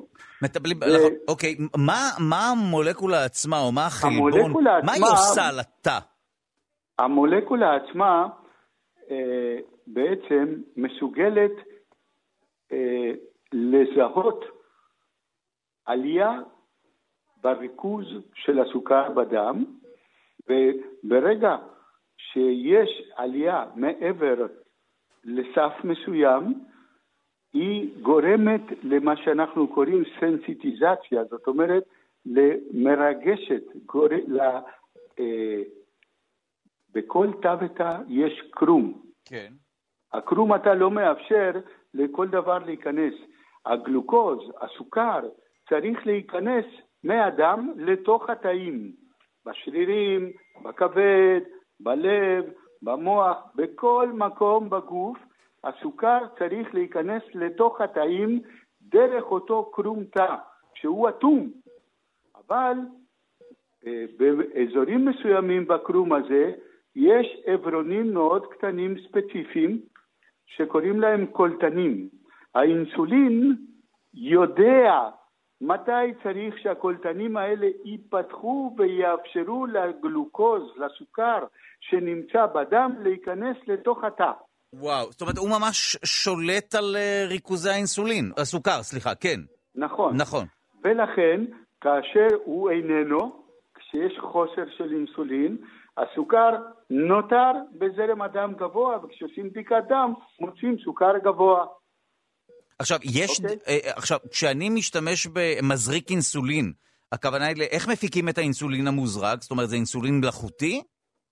זה אינסולין שמייצרים אותו באופן סינתטי. זאת אומרת, אה, אבל היכולת היום לייצר אינסולין, מה שנקרא הומני, שהוא זהה לזה של האדם, כן. ואפילו אנחנו יכולים לבצע בו כל מיני שינויים על מנת שיהיה אפילו טוב יותר מזה שהוא זהה לאדם, שיספג ממקום ההזרקה במהירות שנוחה לנו, שיחזיק מעמד אה, מספר שעות, או 24 שעות, או 30 שעות בהתאם, בהתאם לצרכים של החולה, ועל כן יש מספר רב של אינסולינים, של תכשירי אינסולין, אנחנו יודעים להתאים לכל חולה את האינסולין שמתאים לו. המחקר החדש שאתה הזכרת בו, כן. בעצם פותח לנו אפשרויות נוספות, כי בעצם אה, אנחנו יכולים היום להבין טוב יותר מה קורה לאינסולין כאשר, למולקולה של האינסולין, שהיא זורמת בזרם הדם והיא פוגשת תוך כדי זרימתה בדם מולקולות רבות של חלבונים שונים, של מלחים שונים, של ויטמינים שונים, של הורמונים שונים, של סוכר כמובן, ואיך המולקולה הזאת רואה בזרימתה בדם את הסביבה שלה. וזה, כמו שאתה ציינת כבר, זה פותח פתח לשיפור נוסף. אני רוצה לומר כן. שהמולקולה של, של האינסולין, מאז שגילו אותה, העניקה בשיפורים שהיא עברה במהלך החיים לא פחות מחמישה פרסי נובל ברפואה. וואו. על כך שאנשים אה, שיבחו ושיפרו את היכולת שלנו להשתמש במולקולה הזאת טוב יותר. לא פלא שהיום יש לנו תכשירי אינסולין מאוד מאוד נוחים, וואו. מאוד מאוד טובים, כאשר ה, אה, בעצם השיא יהיה לייצר סוג של אינסולין שהוא ידע לזהות שיש לאדם ריכוז של סוכר נמוך מדי, ואז הוא לא יפעל. אם יהיה כזה סוג של אינסולין, הרי שהחולה לא יצטרך לא לבדוק את הסוכר שלו בדם, ולא לדאוג שיהיה לו נפילה, ולא עלייה, ולא שום דבר. הוא יזריק את האינסולין, והאינסולין יעבוד כל זמן שהסוכר גבוה, וכאשר הסוכר יגיע לערך שייקבע, סתם אני זורק, 70, אז הוא פשוט לא יעבוד, לא יעשה את העבודה. ויכול להיות שהממצאים שאתה הצבעת עליהם, מה שאני, אה, מהמחקר שפורסם בעיתון אה, מאוד מאוד יוקרתי, יכול להיות שזה יאפשר לנו, ומי יודע, אנחנו לא יודעים מה קורה במעבדות מעבדות של החוקרים השונים בעולם, אולי יש לנו כבר בשורה אה, או בדרך של אינסולין שכזה. אנחנו מקווים. אה, לסיום אני מוכרח לשאול אותך, פרופסור חוליו ויינשטיין, כמי שעוסק במחלה הזו, זה משהו שאפשר גם למנוע, או, או אה, לפחות לדחות באמצעות תזונה סוכרת, מחלת הסוכרת? או שזו okay, אוקיי, פשוט בעיה אנחנו... שהיא מנותקת מתזונה, למשל? אנחנו מדברים על סוכרת מסוג אחד, סוכרת נעורים, שיש בה חוסר טוטאלי של אינסולין, mm.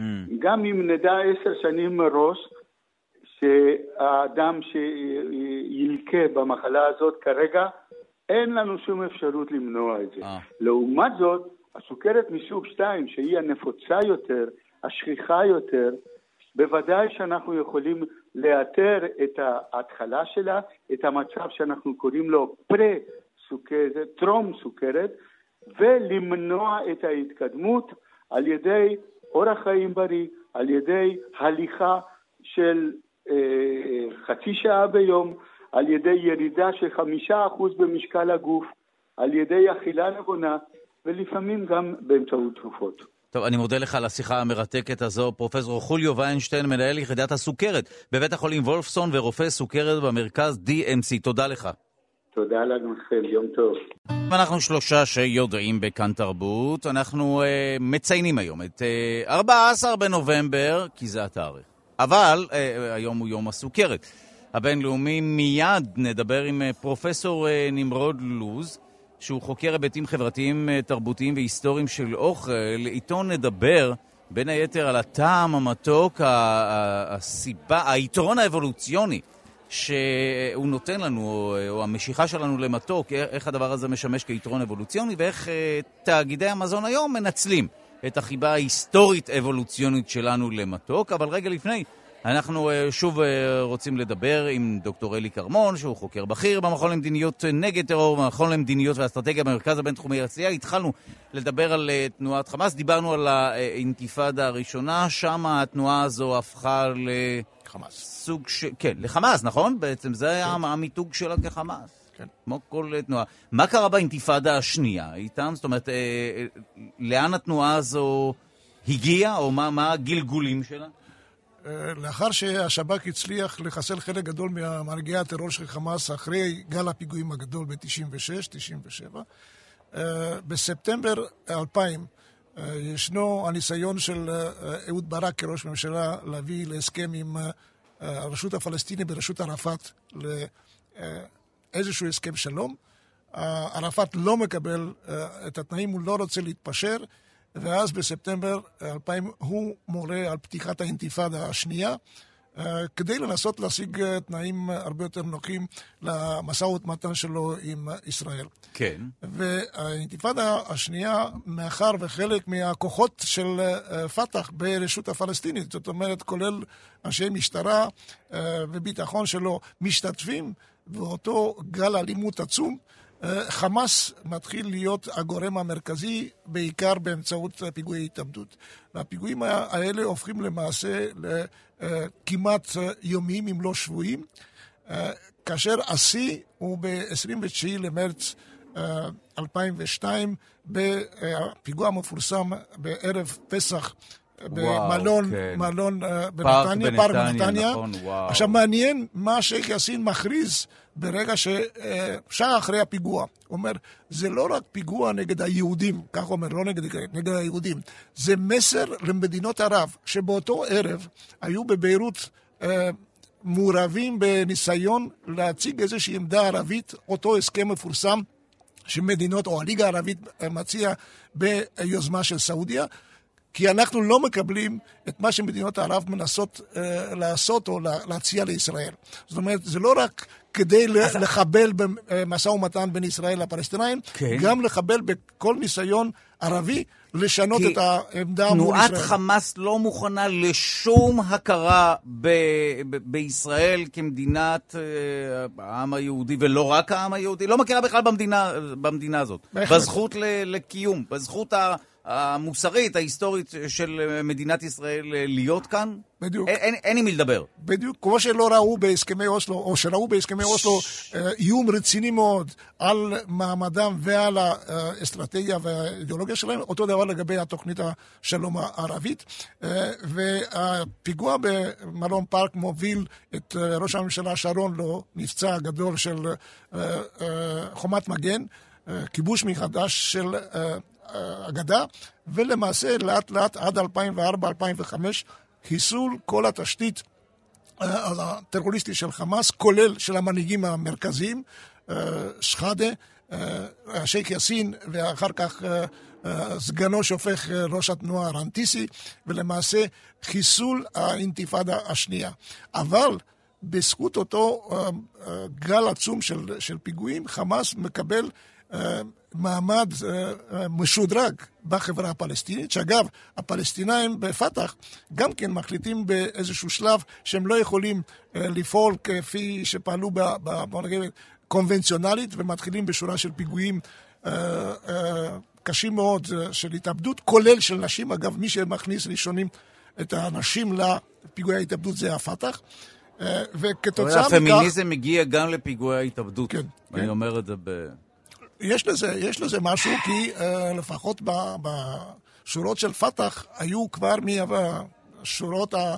בוא נגיד, וגם החזית העממית בשנות ה-68, 69, חטיפות המטוסים, היו נשים מעורבות. אומרת, כן. היה אה, מעמד מיוחד לנשים בטרור הפלסטיני, אבל בכל אופן, מה שחשוב זה שהאינתיפאדה השנייה והפיגועים שגרמו לאלף, אלף הרוגים אה, בצד הישראלי, רוב רובם הם אזרחים. זה אה, שדרג את המעמד של החמאס, כך שכאשר ערפאת אה, מת בנובמבר 2004, אה, סליחה, 2000, כן, ב-2005 בא לשלטון אבו מאזן, ב-2006 ישנן בחירות לפרלמנט, בחירות ראשונות חופשיות. ישראל מאפשרת את הבחירות האלה, אגב, בגלל לחץ אמריקאי, וחמאס לוקח את השלטון בפרלמנט הפלסטיני. וכאן מתחיל... שם קיבלו את המעמד אה, שהם נמצאים בו היום. היו למעשה... כן, לגמרי. היו למעשה צריכים לשלוט אה, ברשות הפלסטינית, אה, אבל ברור שהפת"ח לא מעוניין בכך, ואז מתחיל המאבק בין הפת"ח ברשות אבו מאזן לבין אה, החמאס וההנהגה הקולקטיבית שלהם. אה, וב-2007, כאשר הם מרגישים בעזה שהרשות הפלסטינית מאיימת אולי אה, לטווח יותר רחוק להשתלט על הכוח הצבאי שלהם, אה, הם אה, גורמים לסוג של הפיכה צבאית, הורגים כ-200, מחסלים כ-200 אנשים של הכוחות של פת"ח, זכור שזרקו אותם חלק מהבניין הכי גבוה בעזה, ולמרות שזה כוח קטן, כ-7,000-8,000, הם משתלטים על הכוחות של הרשות בהנהגתו של דחלן, כן. ולוקחים את השלטון והופכים את עזה למעשה, מה שחלק מהחוקרים קוראים חמאסטן. טוב, אנחנו נעצור כאן, ברשותך, נרגע עם משהו אופטימי כמו למשל סוכרת. אתה אה, אוכל סוכה? אתה, זאת אומרת, אתה, אני אוהב מאוד חוטף... מתוק, אני אוהב מתוק, מתוק ואני לא עושה דיאטה. לא עושה דיאטה, אוהב מתוק, אבל צריך לשמור, כן, להיזהר כן, וכולי. כן. כי... זה, לא, זה לא המלצה למאזינים. לא, לא, אה, לגמרי לא. טוב, אז אנחנו אה, נדבר על יום הסוכרת הבינלאומי שמצוין היום. ואנחנו עוברים אל הפינה שלושה שאוכלים. היום 14 בנובמבר הוא יום הסוכרת הבינלאומי. יום שמטרתו העלאת המודעות למחלת הסוכרת, ואנחנו רוצים לעסוק בסוכר ובמתיקות, אבל ברמה האנתרופולוגית, היסטורית, איך הכל התחיל. מה ההיסטוריה של המתוק, של הטעם המתוק הזה, ואיך בעידן המודרני יצרני מזון רבים מנצלים את העניין הזה ומעוותים אותו לטובת רווח, מתוק במיוחד על חשבון הבריאות שלנו. שלום לפרופסור נמרוד לוז, חוקר היבטים חברתיים, תרבותיים והיסטוריים של אוכל מהחוג ללימודי ארץ ישראל והחוג למדעי ההתנהגות, מכלל, מכללה אקדמית כנרת. שלום לך. שלום דודו. טוב, איך הכל התחיל אה, עם המתוק? אני חושב שהכל התחיל בזה שההומו ספיאנס הסתובב לו ביערות וחיפש אוכל. ואוכל שהיה מתוק היה אוכל שהיה אינדיקציה להיעדר רעלנים. כלומר, כל מה שאכלנו מתוק החזיק אותנו היטב, וכל מה שאכלנו לא מתוק היה יכול להסתבר גם בסוף כסוג של בעיה, אנשים מתו מזה. זאת אומרת, טעם מר אה, היה מעיד בדרך כלל על משהו שהוא לא נכון לאכול, ולכן האדם הקדמון או האדם הפרה-היסטורי העדיף לאכול מאכלים מתוקים. זה משהו שמעיד על כך שהוא לא רעיל. זה בדיוק הסיפור. כן. מה שמתוק הוא, הוא תקין בשבילנו. על היתר נדבר פעם בהרחבה, האם כל מר הוא בהכרח רע, אבל מה שאמרת זה נכון לגבי המתוק. אוקיי, אז... זאת אז אומרת זה... שאנחנו מותנים אבולוציונית לאכול מתוק. נשמע שזה דבר שהוא נכון, אני, אני משער שפרי בשל באמת היה מתוק, ולכן זה העיד על כך שהוא נכון לאכילה. אבל התכונה הזו, אני משער שהיום, המתוק שאנחנו אוכלים היום, זה כבר סיפור אחר. כן, אה, אה, הדימוי הכי טוב שאנחנו יכולים לעשות לעצמנו כדי להבין את הסיפור הזה, זה אה, להבין שהמוח שלנו, כמו שהוא היה לפני שני מיליון שנה, מותנה לאכול מתוק. זאת אומרת, זו אינדיקציה בשבילנו שזה אוכל טוב. כן. אבל פעם, כשהסתובבנו איפה שהסתובבנו, היה צריך לעבוד קשה מאוד בשביל למצוא את המתוק הזה. המצב של היום, כתוצאה מהתיעוש של הסוכר, הוא שאנחנו כמו ילד בן חמש ששחררו אותו חופשי בחנות ממתקים. אוקיי. Okay. רוב הדברים שאנחנו רואים מסביבנו, אה, בעיקר ברשתות המזון, מכילים כמויות של סוכר שרובנו פשוט לא מבינים מה יש בהם, וזה מוביל לכל הבעיות הנוכחיות של הסיפור של היום הזה המיוחד של ה... המגפה הגדולה של המאה ה-21, מגפת הסכרת. זאת אומרת, שוב, אנחנו מכוותים לאכול מתוק, אה, אבל בתדירות אה, שהייתה נהוגה בעבר ואחרי מאמץ מסוים. והיום כל נושא התיעוש של המזון, הפקת הסוכר, כי גם סוכר להפיק זה משהו שהוא לא קל, אבל פשוט כנראה מפיקים את הסוכר במדינות ששם, אני משער שזה גם כרוך בניצול וכולי, אבל הפיכת הסוכר למשהו תעשייתי גורם לנו לאכול אה, ללא הכרה, לספק את התאווה שלנו למתוק. אני, אני חושב שכדי להבין את הסיפור המורכב הזה, אני אחזור ברשותך שנייה אחת למהפכה התעשייתית. אוקיי. Okay. המהפכה התעשייתית הייתה אחד המפנים הגדולים שהמין האנושי עבר. המהפכה הזאת, שמתחילה באירופה, מאות 16-17, מובילה לכך שבפעם הראשונה בהיסטוריה האנושית, אה, מקום העבודה שלנו הוא לא הבית שלנו. כל okay. אוקיי. זמן שרובנו חיו על האדמה שסביב ביתם, אכלנו ממה שהיה לנו ליד הבית. הכרנו את האוכל שלנו, גידלנו אותו ברובו, והיינו פחות או יותר מחוברים. ברגע שהתחיל הסיפור הזה של המודרניות, ברגע שהתחלנו לצאת מהבית אל מקום העבודה, להיעדר שעות ארוכות ממקום העבודה שלנו, ממקום, מהבית שלנו, התחלנו למצוא פתרונות לאיך אנחנו אוכלים בכל השעות האלה. הפתרון שכרגע הוא הפתרון הרווח הוא הפיכת אחד המרכיבים המרתקים בחיים שלנו, שזה מזון, למוצר תעשייתי. עכשיו, ברגע שמוצר הוא תעשייתי, חלים עליו כל הכללים שחלים על כל מוצר תעשייתי. מה שמעניין את היצרן הוא רק דבר אחד, רווח. כן. וברגע שמה שמעניין אותי הוא רווח, אז אני לא תמיד מקפיד על מה יקרה לך, הלקוח, כתוצאה מזה שאם תצרוך את המוצר שלי, אלא אם תצרוך אותו. כן, גם אגב יש אה, עוד טריקים, כמו למשל להגיד, שמע, אל תאכל את זה כל יום, זה לגיטימי, אבל, אבל בסופו של דבר אנחנו כן... הטריקים האלה שאתה מדבר עליהם זה רק אחרי שהתחילה ביקורת על התעשייה. כן, נכון, לגמרי, לגמרי, אבל גם אחרי הביקורת עדיין יש אה, ליצרנים רבים אה, מה לומר, והם לא באמת פותרים את הבעיה מהשורש, או לא משרשים את הבעיה הזו, והם באמת אין להם שום בעיה להוסיף סוכר בכמויות בלתי נסבלות. תראה, אה, אה, בכל אה, נתון שבודקים, אחת התופעות הכי מדהימות ביחס לסוכר, או ביחס לצריכת הסוכר, הוא שרוב הצרכנים בכלל לא יודעים שבמוצר שהם זה עתה קנו, יש כמויות פשוט מדהימות של סוכר. כן, אגב, לא תמיד מדובר במוצרים שהם מתוקים, נכון? לעיתים גם מוצרים לא, ש... בכלל לא, בכלל לא. תבליות מרק, אה, רוטבים לסלטים, כן. אה, וכן הלאה וכן הלאה. יש לי פה נתונים אם זה מעניין מישהו, אבל אנחנו בקנייה רגילה צורכים כמויות של סוכר במקומות שהם בכלל לא מהווים אצלנו חלק מההבנה שזה נמצא שם ואנחנו מעכלים אותם. וואו. זה בדיוק הסיפור. עכשיו, אחד המרכיבים הכי... אה, קטלניים בתוך הסיפור הזה של מזון בעידן המודרני, הוא שברגע שהוא הפך להיות חלק מתעשייה, הדבר שהתעשיות הכי מעוניינות בו זה טשטוש. ככל שהצרכן יבין פחות, הוא יקנה דברים שאם היו אומרים לו, יכול להיות שהוא לא היה קונה אותם.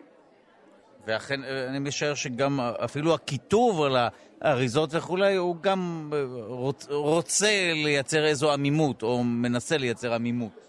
תראה, את, אה, אה, כאשר אני מלמד סטודנטים את התחומים האלה, אחד הדברים, אחד התרגילים שאני עושה איתם, אני מבקש מהם, אני שואל אותם, מי מהם אי פעם קרא מה שכתוב על המוצר? וכמובן שאף אחד לא קורא, למי יש זמן, וגם תשים לב, זה באותיות נורא נורא קטנות. כן. ואז אנחנו לוקחים מוצר אחד ומתחילים לקרוא. עכשיו, תאמין לי, אני באמת מנסה שנים להתעסק בעניין הזה. אני לא יודע מה זה E139. גם אני, אני לא. אני לא יודע מה זה, בדיוק. עכשיו, אלוהים נמצא בפרטים הקטנים האלה. אז לכאורה כאילו כתוב שם, אבל אף אחד מאיתנו לא מבין בזה. אלא אם הוא בוחר כל חייו להתעסק רק בתוך הדבר הזה. אפשר לחייב יצרנים לכיתוב אה, קצת יותר אינטואיטיבי או ברור? יש היום מגמות בעולם שהן כאלה, אבל צריך להבין במה אנחנו נאבקים כאן. אנחנו נאבקים בגופים שהיכולות הכלכליות שלהם הם כן. עצומים. נכון. הלובי שהם יכולים להפעיל לממשלות הוא לא נגמר.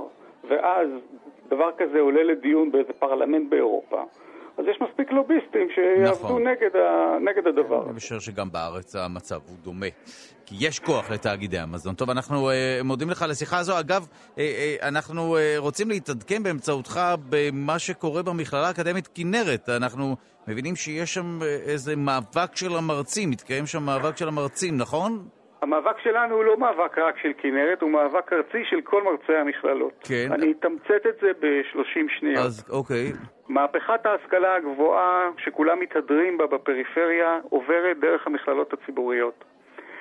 זה נורא נחמד, זה נורא יפה, קורים דברים מדהימים, אוכלוסיות שאף פעם לא הגיעו להשכלה גבוהה, היום פורחות. אבל חוץ מהמילים הגבוהות צריך לפעמים גם לשלם את זה. מרצי המכללות חיים בתנאי העסקה בלתי נסבלים. לרובנו אין משרדים, אין לנו קביעות תעסוקתית, קשה מאוד למצוא זמן וכסף לעסוק במחקר. Uh, הדברים האלה עולים סוף סוף לדיון ציבורי. וכרגע אנחנו נמצאים בפרשת דרכים שבה אה, אף גוף רשמי לא רוצה להתעסק בתוך הדבר הזה. כבר חודש אנחנו בתוך שביתה שמעטים מאוד יודעים עליה. שר החינוך לא מטפל בדבר הזה, שר האוצר לא נכנס לדבר הזה. נשיאי המכללות עומדים בתווך, מצד אחד הם מנסים להלחיץ אותנו, מצד שני הם מנסים לעשות משהו, ובתוך הדדלוק הזה אנחנו עכשיו נמצאים. זאת אומרת, מכללת כנרת, שהוא אחד המקומות המקסימים בארץ, שובתת כבר חודש. וואו. והפ... והפריפריה כרגיל לא כל כך מעניינת, ואנחנו נגרום לה שהיא תתעניין, ותודה ששאלת עלינו. טוב, אה, אז, אז הנה זו הייתה הזדמנות באמת אה, להזכיר את הדברים האלה. תודה רבה לך, פרופסור אה, נמרוד לוז, חוקר היבטים חברתיים, תרבותיים והיסטוריים של אוכל מהחוג ללימודי ארץ ישראל והחוג למדעי ההתנהגות במכללה האקדמית כנרת. תודה לך. להתראות.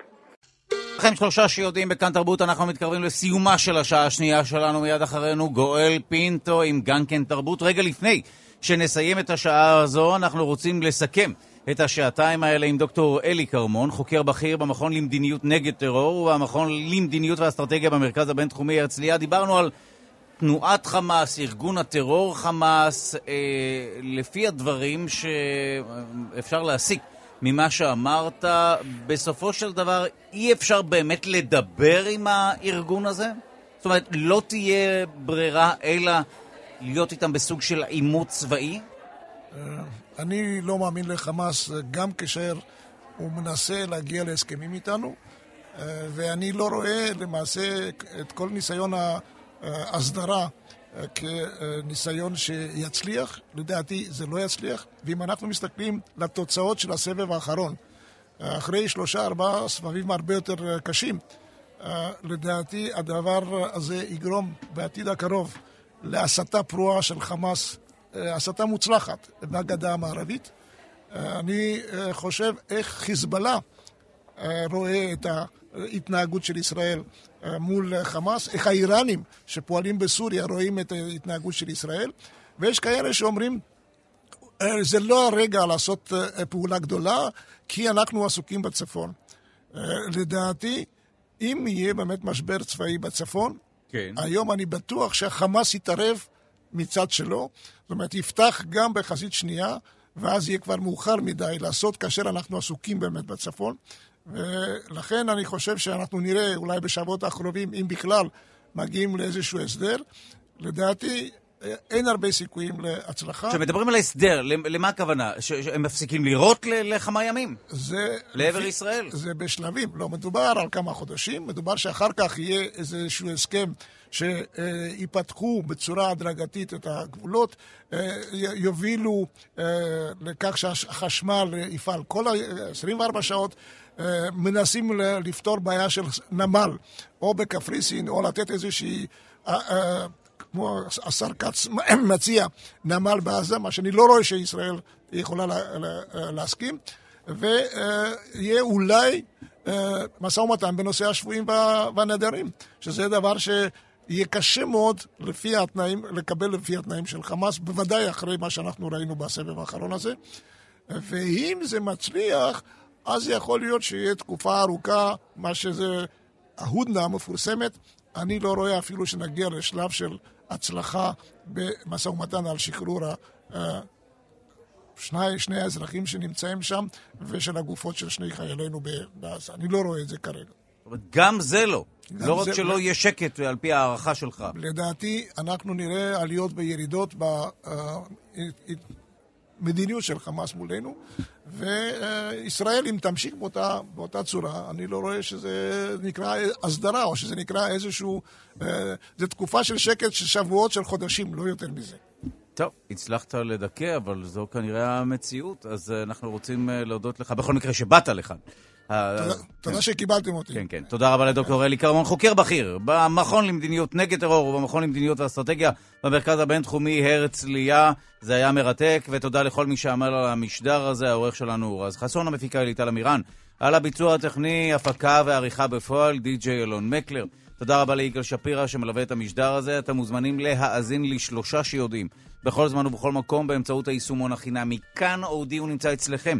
בטלפון הנייד. אתם מורידים את היישומון וכך תוכלו ליהנות מכל התכנים של כאן תרבות. כאן עוד, כך אה, נקראת האפליקציה או היישומון. מיד אחרינו גואל פינטו אה, עם גם כן תרבות באולפן בתל אביב, שיהיה לכם יום נעים ושקט.